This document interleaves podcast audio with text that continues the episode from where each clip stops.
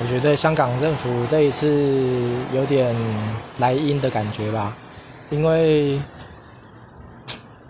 其实就媒体报道来说，感觉好像是黑白有互通，可是也有可能是黑社会自己主动要介入这件事情。对啊，那个他反送中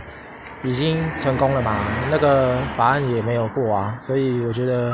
这一次他们这样子做很怪异啊，可能还有什么其他的阴谋吧。就这样。